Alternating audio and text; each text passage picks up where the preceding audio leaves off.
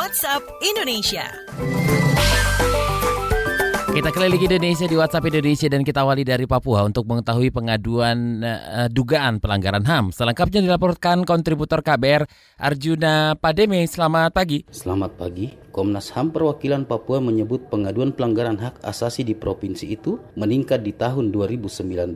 Kepala Kantor Komnas HAM perwakilan Papua, Prits Ramande mengatakan, tahun ini pihaknya menerima 150-an pengaduan, sementara pada 2018 hanya ada 60-an aduan. Kepala Kantor Komnas HAM perwakilan Papua, Prits Ramande merinci, pengaduan yang ia terima memiliki latar belakang yang beragam, di antaranya konflik masyarakat dengan aparat, penembakan di beberapa daerah, dan sikap rasisme. Ia menambahkan, pada 2015 hingga 2018, lembaga kepolisian menempati peringkat pertama yang paling banyak dilaporkan. Demikian, saya Arjuna Pademe melaporkan untuk KBR. Terima kasih Arjuna Pademe. Selanjutnya kita menuju Surabaya. DPRD Jatim minta motif perusakan Padmasana di Bromo segera diungkap. Selengkapnya kita simak kontributor KBR ada Budi Prasetyo. Selamat pagi. Selamat pagi, Ketua DPRD Jawa Timur Kusnadi meminta aparat kepolisian mengusut tuntas pelaku perusakan tiga tempat ibadah atau Padmasana umat Hindu di lereng Gunung Bromo beberapa hari lalu.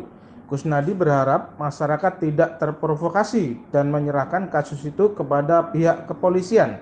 Pekan lalu beredar foto perusakan tempat ibadah umat Hindu di lereng Gunung Bromo. Menanggapi persoalan ini, aparat kepolisian mengaku masih melakukan penyelidikan dugaan perusakan tiga Padmasana umat Hindu di lereng Gunung Bromo, Kabupaten Pasuruan. Padmasana adalah tempat umat Hindu melakukan persembahyangan atau menaruh sesajen.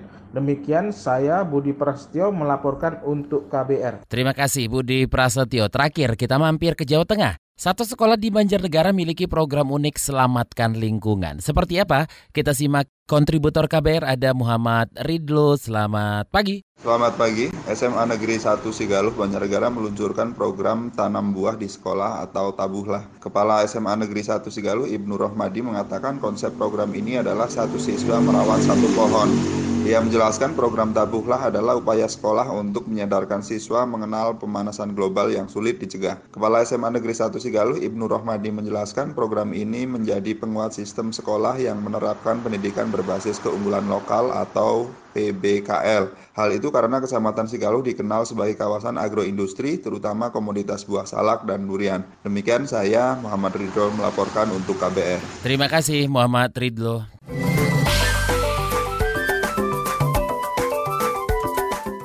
WhatsApp Indonesia.